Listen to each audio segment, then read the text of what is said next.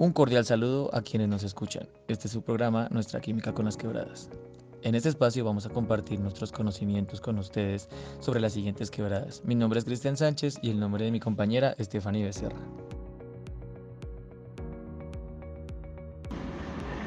Nosotros queremos un cambio. Súmate por un mundo mejor.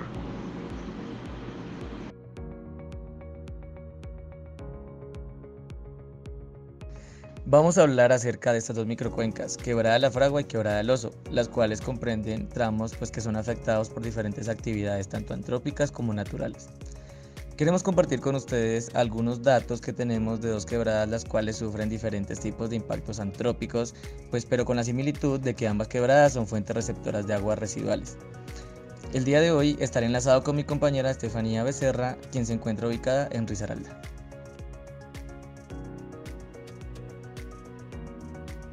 Para ponerlos en contexto y darles una idea de lo que estamos hablando, queremos empezar por decirles el por qué nos interesó tratar este tema. Pues resulta que los ríos y quebradas en Colombia como en el mundo son muy importantes, tanto para los ecosistemas como para la vida humana. Y tratando en específico estas dos quebradas frente a los procesos de contaminación a los que se enfrentan en la actualidad.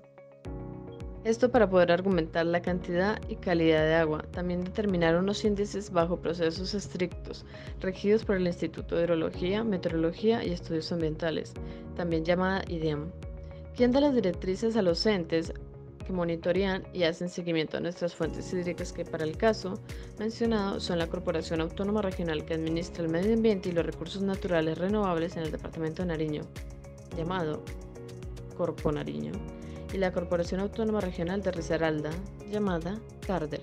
Esto con la finalidad de presentar un informe con las condiciones actuales y generar también unas condiciones a futuro que deberían ser positivas para la conservación de estas.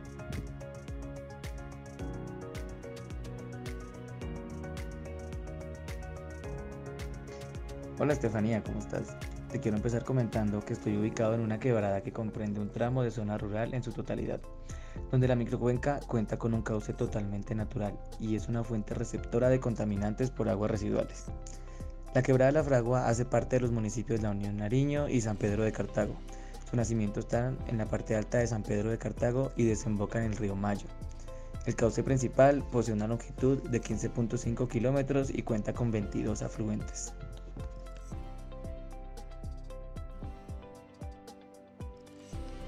Hola Cristian, Sabes, para el caso de la quebrada del oso, que es un poco diferente al contexto que nos acabas de mencionar, pues esta recorre solo una pequeña parte por la zona rural y su gran recorrido lo hace por las comunas San Joaquín, El Oso, Cuba y Villa Olímpica, desde el barrio Terranova hasta Cuba. Su nacimiento es cerca a la parte alta de la vereda del Jordán. Recorre las laderas de la vereda del Guayabo, tribunas y varias fincas del sector continuando por la Hacienda Cuba y desemboca en el ya mencionado río Consotá, en el antiguo barrio Santa Inés, barbero tras del Colegio Ormaza.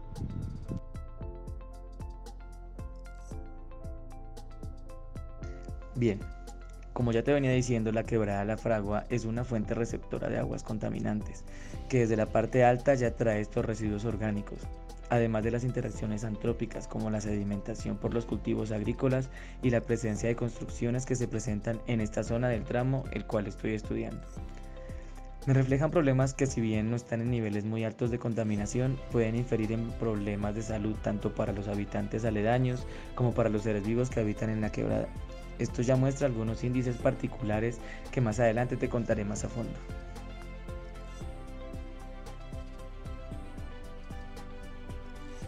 Pues mira, Cristian, en la quebrada del oso se presentan varios inconvenientes, tales como desechos orgánicos e inorgánicos, pues al estar canalizado y teniendo una gran presencia en la zona urbana, los niveles de contaminación son muy altos según los índices de calidad del agua, también llamado ICA. Realmente me es preocupante cómo se está reflejando esta situación en las quebradas que estamos tratando. Es decir, esta contaminación presente da lugar a problemas de salud pública y problemas de olores que afectan a la población que vive a las márgenes de esas fuentes.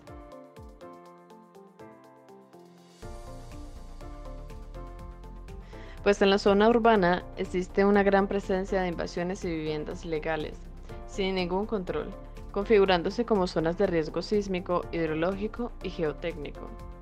De allí que junto a la pobre visión del territorio fue en aumento el nivel de contaminación en las corrientes superficiales al interior de estas zonas sometidas al crecimiento del conglomerado urbano y la presión demográfica motivando en las fuentes hídricas la disposición de residuos sólidos, acompañados de olores desagradables y formación de focos de vectores y roedores, situación que en cadena hacen de las corrientes, vulgarmente llamadas como unas cloacas urbanas,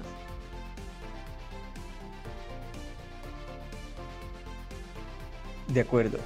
Gracias a la fuerte cobertura vegetal que esta quebrada presenta, a la presencia de afluentes y a su morfología de alta pendiente, podemos observar que esta cuenta con un buen proceso de oxigenación, el cual de alguna forma me dice que la quebrada tiene buena capacidad de recuperación en esta parte del cauce. También cabe resaltar que esta cuenta con un sustrato rocoso, además de bastante escorrentía que se da de forma natural.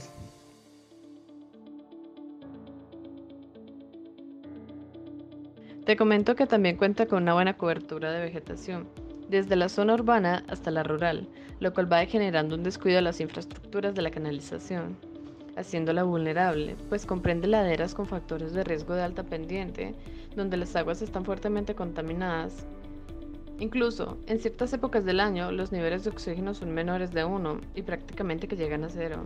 Así como ante un aumento del caudal se es susceptible a inundaciones, ya sea durante inviernos normales o anormales, es decir, lluvias intensas.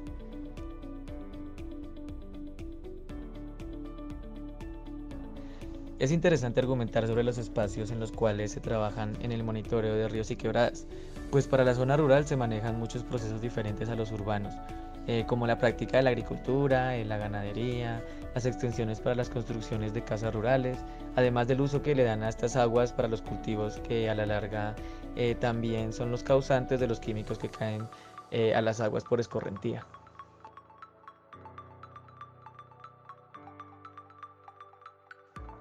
Sabes, Cristian, en el espacio urbano resulta tan difícil como en el espacio rural, pues no es de desconocer que la zona urbana se centra una alta densidad de población, lo que produce una masiva extensión y su mayor dotación de todo tipo de infraestructura.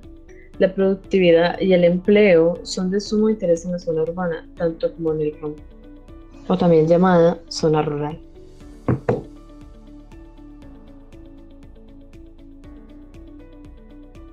Estefanía, me gustaría hablarte un poco acerca del proceso de seguimiento que se ha hecho en las microcuencas del departamento de Nariño impuestas por Corpo Nariño, que es la organización encargada por el IDEAM para los procesos ambientales en el departamento. Realizamos un trabajo de campo que nos permitió obtener mucha información para evaluar el comportamiento de la corriente superficial a partir de perfiles e índices de calidad y la obtención de los datos se logró por medio de la realización de una campaña de muestreo y aforo.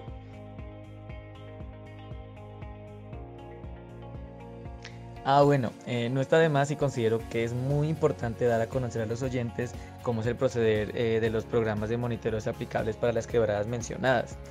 Para la obtención de los datos del caudal y la determinación de la cantidad del agua se deben utilizar en este caso el micromolinete, ya que las aguas no cuentan con suficiente profundidad para este punto.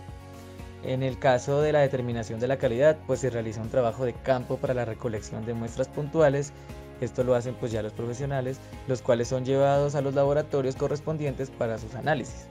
Esto para, para la determinación de los parámetros físico, químicos y microbiológicos y por consiguiente la determinación de los diferentes índices, lo cual como ya lo había mencionado Estefanía al inicio, nos sirve para saber en qué estado se encuentran las aguas del tramo en específico.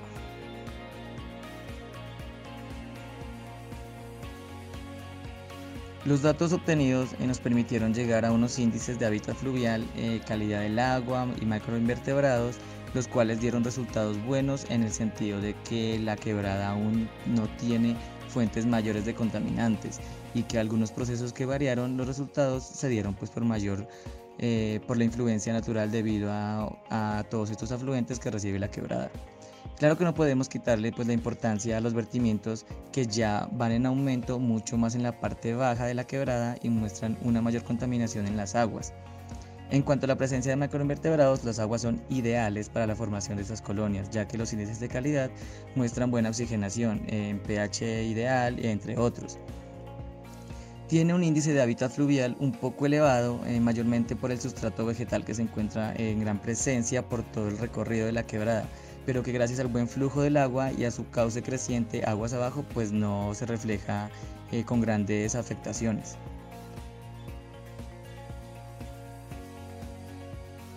Comprendo, Cristian. Por ejemplo, la Corporación Autónoma Regional de Risaralda es la encargada de monitorear los ríos y quebradas, pues asimismo, el IDEAM se encarga del manejo de la información científica, hidrológica, meteorológica y todo lo relacionado con el medio ambiente, siempre y cuando se trate de Colombia. Se realizaron trabajos de campo que nos permitieron obtener datos y parámetros necesarios para poder evaluar el comportamiento de la corriente superficial a partir de perfiles e índices de calidad de la respectiva quebrada. La información que nos ofrece estos análisis son tres colores. ¿Y qué determinan estos tres colores? La calidad del agua, tales como los macroinvertebrados, que son las especies presentes en la quebrada según el índice de hábitat fluvial, también entendido como la morfología de la quebrada o el río. Mientras que el ICA nos representa los niveles de contaminación en los tramos.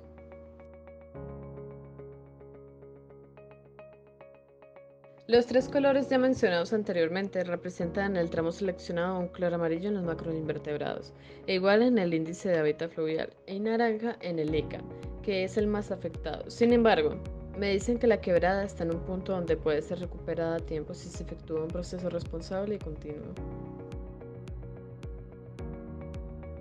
Cristian, quisiera recordarte que para la aplicación de los índices se maneja una escala de color la cual nos expresa la situación en la que se encuentran las aguas.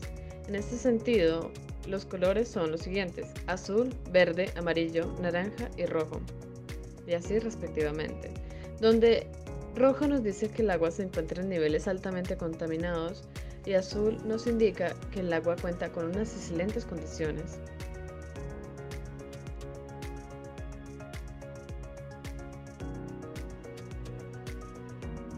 Por cierto, te explico. Para la obtención de datos, se realizó aforo por badeo con el método de velocidad área. La velocidad se determinó con micromolinete o molinete, dependiendo del caudal de la fuente, en el mismo vertical y a las mismas profundidades en las que fueron colectadas las muestras.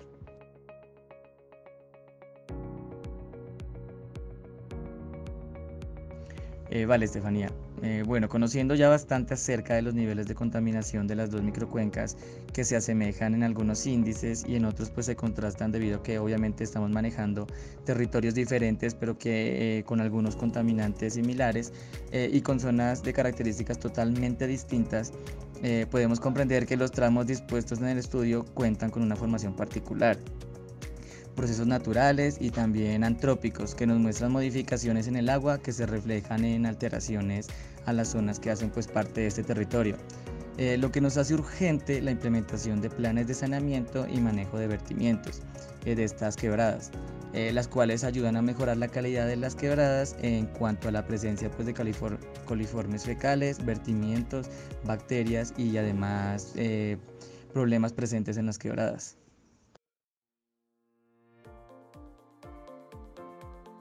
Cristian, se debería buscar la implementación de plantas de tratamiento para aguas residuales en las respectivas zonas de donde se generan los vertimientos. También es necesario la implementación de permisos de vertimientos y de sistema de tratamiento o aplicación de prácticas para la reutilización del agua para fincas cafeteras y agrícolas. ¿Esto con qué finalidad? Con la finalidad de devolverle a estas microcuencas unos buenos índices en cuanto a problemas antrópicos se refiere.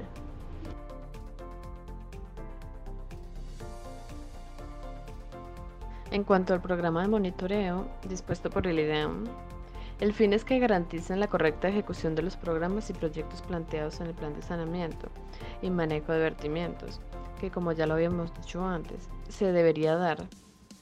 También se hace necesario, entre otras acciones, que la Administración Municipal y Departamental de turno y la empresa de servicios públicos correspondiente realicen un seguimiento, un control y una actualización al plan, es decir, que les permitan valorar los indicadores a partir de actividades desarrolladas, los objetivos y metas propuestas, resultados obtenidos los aspectos que han facilitado o dificultado alcanzar la situación deseada, los ajustes que se consideren necesarios y la conservación de los resultados esperados.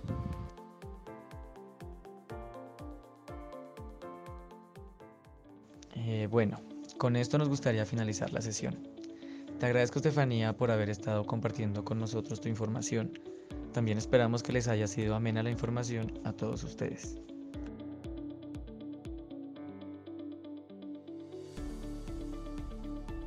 No es nada, Cristian. Fue un placer haberles compartido información sobre la quebrada El Oso. De todas formas, igual te agradezco por la información de la quebrada La Fragua y pues definitivamente se deberían tomar medidas y planes de saneamiento ante estas quebradas. Esto fue nuestra química con las quebradas.